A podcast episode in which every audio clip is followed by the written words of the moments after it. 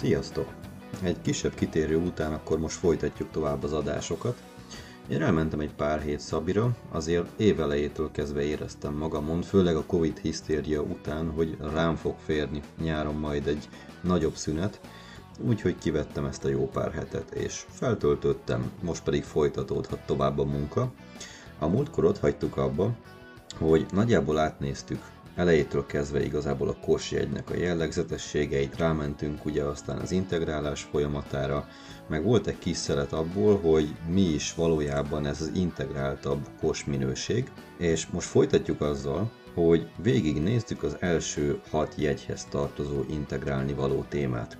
Hogyha valaki lemaradt volna esetleg, vagy nagyon nincs képben azzal kapcsolatban, hogy mi lenne az integrálás, akkor jó, hogyha mondjuk visszahallgatja ezeket az előző kis 10 perces alkalmakat az elejétől kezdve. Ugye a kos példáján keresztül megnéztük azt, hogy ennek a jegynek a tulajdonságai mennyire általánosan ott tudnak lenni mindannyiunk életében, és ez egyébként minden jegyel kapcsolatban így van.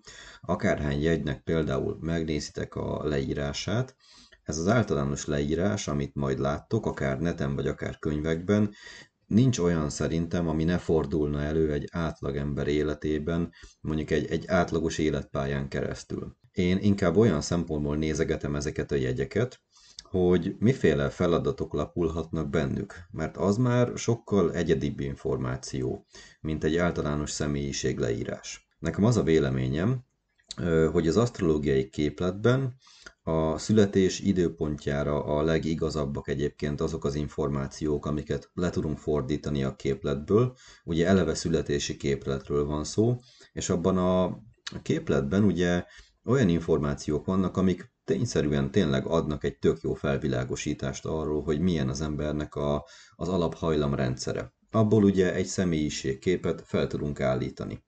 Viszont a személyiség fejlődik és valahányszor visszatekintünk a képletünkre, olyan, mint hogyha visszatekintenénk a múltunkba. És hogy a jelennel most akkor mi van, hogy, hogy akkor hogy állunk a képletünkhöz képest, arra vannak például kitalált módszerek az asztrológia keretén belül is. Például az úgynevezett irányítások foglalkoznak ezzel a témával legerősebben. Az irányítások módszere az asztrológián belül egy olyan kísérlet végül is, hogy ki lehessen valahogy silabizálni azt, hogy hol tartunk, mi a jelenlegi helyzetünk, mit kéne most csinálni, mi folyik most a belső világunkban, vagy esetleg a külső világunkban. Ezeket a módszereket egyébként jól lehet használni.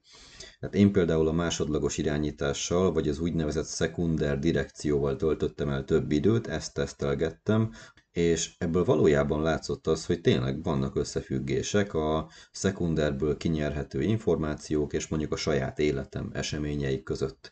De nagyon-nagyon hasonló eredményeket kaptam, mint hogyha egy sima előrejelzést készítettem volna visszafelé, a múlt irányába, tranzitok segítségével. És mondjuk alaposan megvizsgáltam volna mondjuk a Jupiter és a Saturnusnak a ciklusait. Amit egyébként meg is tettem, onnan jöttem, jöttek ezek a felismerések, hogy nagyon hasonló a kétféle mm, módszer egymáshoz képest, és igazából ebből fakadóan meg kell mondjam, hogy ez egy különleges tapasztalat volt nekem, mert hogy Összecsengtek az eredmények, az egyik módszer kimutatta igazából azt, amit a másik módszer is ki tud mutatni, és ekkoriban azért már kezdett körvonalazódni bennem, hogy az asztrológia rettentően túl van bonyolítva, holott hold egyszerű lenne. Adott egy születési horoszkóp, ami megmutatja az alaphajlamainkat. Olyan fajta dolog ez, mint egy térkép saját magunkhoz.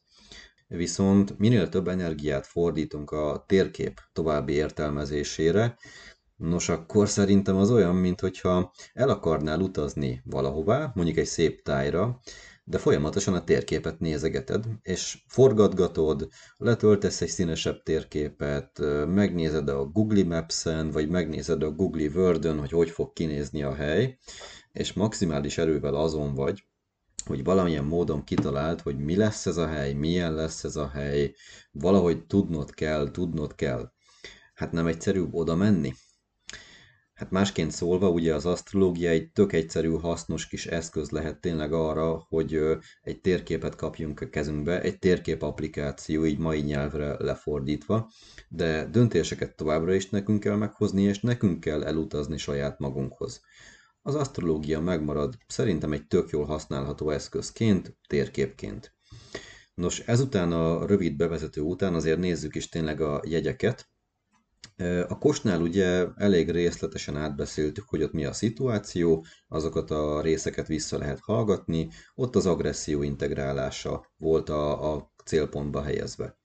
És most is kiemelném azért azt, hogy amikor a jegyekről beszélek, nem személyeket értek alatta. Nem árészok és marsok nevelnek gyerekeket, nem ők utaznak a munkába, nem ők olvasnak könyveket, hanem itt körülöttünk ugye, meg magunk is hát ilyen kis Gáborok, meg Szatmári Noémik, meg stb. vagyunk, emberek, vegyített karakterek. Szóval nézzük is akkor tovább, hogy mi van például a bikánál.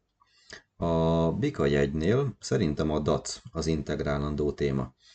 Kicsit kibontva ez annyit jelent szerintem, hogy akinek mondjuk erősebb érintettsége van ezzel a jegyel, annak a gyerekkori vagy még korábbi hozományában van bőven olyan tapasztalat, ami az alapbiztonság elvesztésével kapcsolatos. Ez alatt mondjuk azt értem, hogy nagyon blőtt példa, de nem volt elég étel, ital vagy alvási lehetőség, nem voltak meg az élet fizikai fenntartásához szükséges alapelemek, feltételek kellő mértékben, sőt lehet, hogy maga az élet is mondjuk veszélyeztetve volt, maga az egyén szempontjából nézve, ugye, a szülők ezt lehet, hogy nem így érzékelték, de így egy olyan törekvés alakult ki a személyiségben, ami a lassan járj, tovább érsz elvéhez közel áll, de inkább azt mondanám, hogy ez inkább a hagyjuk a fenébe a változás című történet. Mivel minden kockáztatás, kisebb-nagyobb változás előszele újra előhozza a tudattalamba elfolytott kellemetlen emlékeket, ezért a bika túlsúlyjal inkább beállunk egy ilyen dacoló programba, ami annyit tesz, hogy beintünk az élet kiszámíthatatlanságának.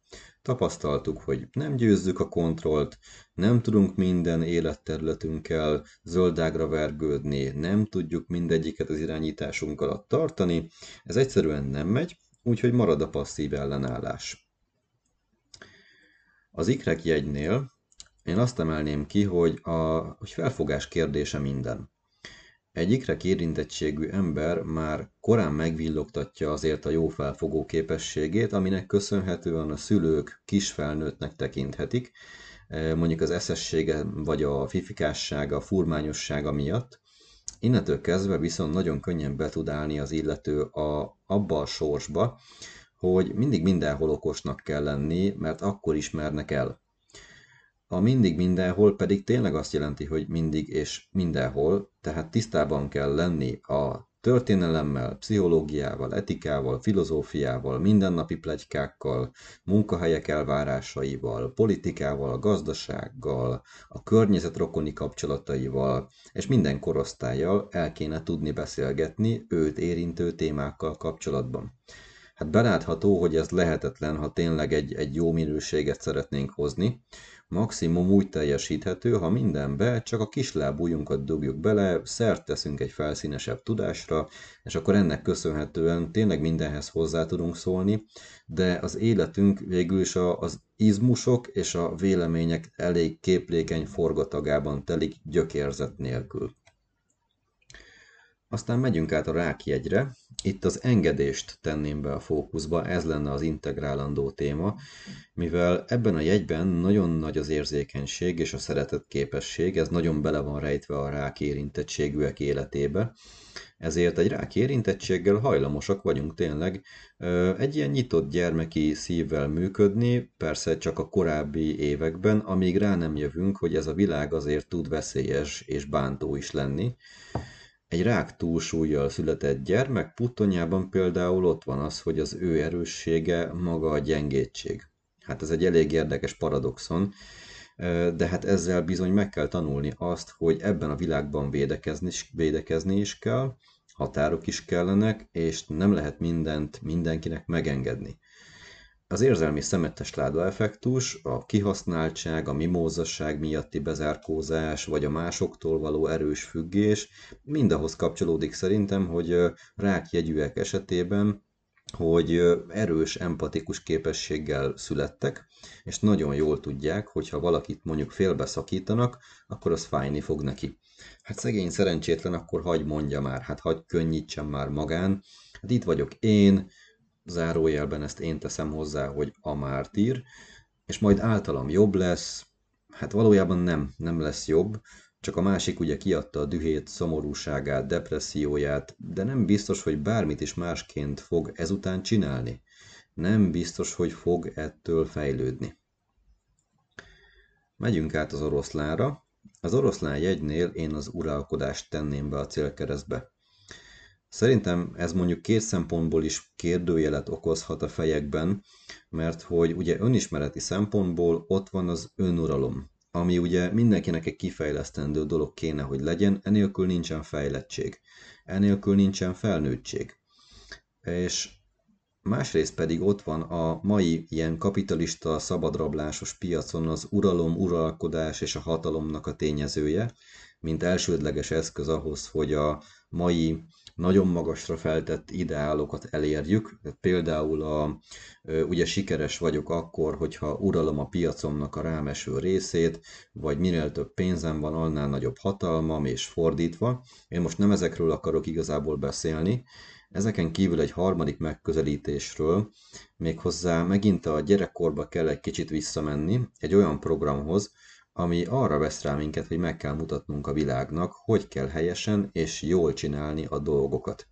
Kb. egy mini menedzser képzésről van itt szó, ami már a korai években át tudja venni a család felett az irányítást.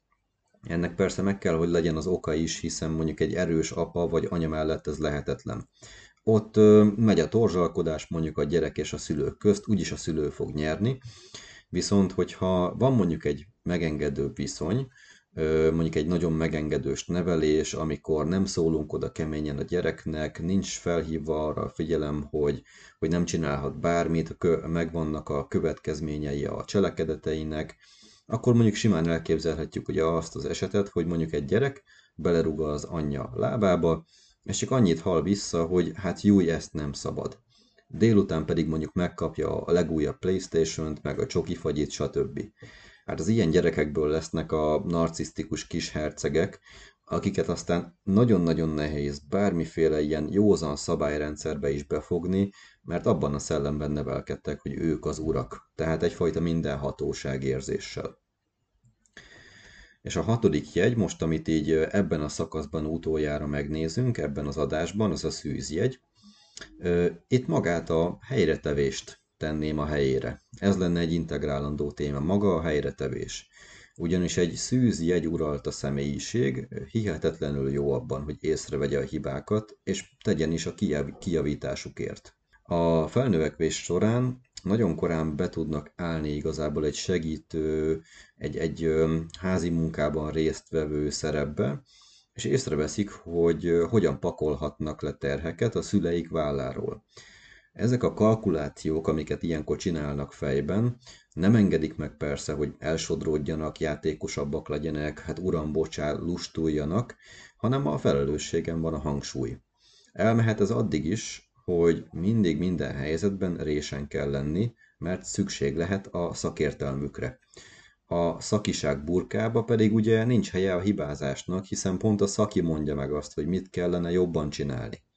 Hát ez azért rettentően be tudja merevíteni az embert, és kifejezetten nagy bűntudatot képes érezni. Ebből a, az emberi mi voltából fakadóan mégis elnéz valamit. Az első hat, hat jegynek ennyi lenne a, az összefoglalása, hogy mit kell ezekben a jegyekben igazából úgy nézni, mint integrálandó témát. Megoldásokat itt nem adok, mert megoldások mindig abból jönnek, hogyha valaki mondjuk egy egyéni önismereti útra lép, akkor azt úgy megszüli magában a folyamatnak köszönhetően. Ugyanúgy, mint ahogy egy képletből, tehát magából a térképből nem tudjuk kisilabizálni, hogy hova megyünk, milyen lesz az a táj, Ugyanúgy az eredményeket sem tudjuk megmondani mondjuk egy jegynek a levezetéséből, hogy ez pontosan milyen is lesz saját magunkra vetítve. Ugye egy kos jegynél például megnéztünk olyan általánosságokat, hogyha mondjuk integrálod az agressziót, akkor lehet, hogy egy ilyen ö, harcművészhez hasonlatos energiád lesz, vagy ilyen kisugárzásod, vagy elkezdesz te magad is foglalkozni ezzel a témával, de ugye itt is már három dolgot felsoroltam, és nem tudjuk, hogy ezen kívül még milyen verzió valósulhat meg. Tehát amit leginkább tudunk csinálni igazából ezekben a felmérésekben vagy térképértelmezésekben, az maga a diagnózis. Igazából felállítunk egy elméletet, hogy miből indulhatunk ki, és úgyis a gyakorlat dönti el, hogy valójában tényleg mi van, és mivé tudod fejleszteni magad. Nagyon jó egyébként egy ilyen kiinduló alap, tehát baromi jó szerintem, hogy van egy ilyen alaptérképünk, mint például a születési képlet, ezt meg lehet szépen tartani tényleg egy kiinduló pontként, viszont nem mindenható ugye az a képlet, nem mutatja meg azt, hogy hová lyukadunk ki az önismereti folyamat során, vagy egyes állomásai hova visznek el minket. Nos, ebben az adásban egyenlőre ezt a témát ö, itt megszakítjuk, a következő adásban pedig a második hat jegyről lesz bővebben szó. Ugyanilyen szempontból megnézzük, hogy mik lesznek velük kapcsolatban az integrálandó témák. Nos, ha az eddigiekkel kapcsolatban mondjuk lenne felmerülő kérdésetek, akkor írjátok meg nyugodtan kommentben a Facebook bejegyzés alatt, vagy küldhettek e-mailt is fotosjanos86 gmail.com-ra, ha pedig mondjuk asztrológiai tanácsadást szeretnétek kérni, vagy egy belső folyamatot, önismereti folyamatot szeretnétek útjára indítani, vagy esetleg folytatni, akkor ebben is kérhettek segítséget.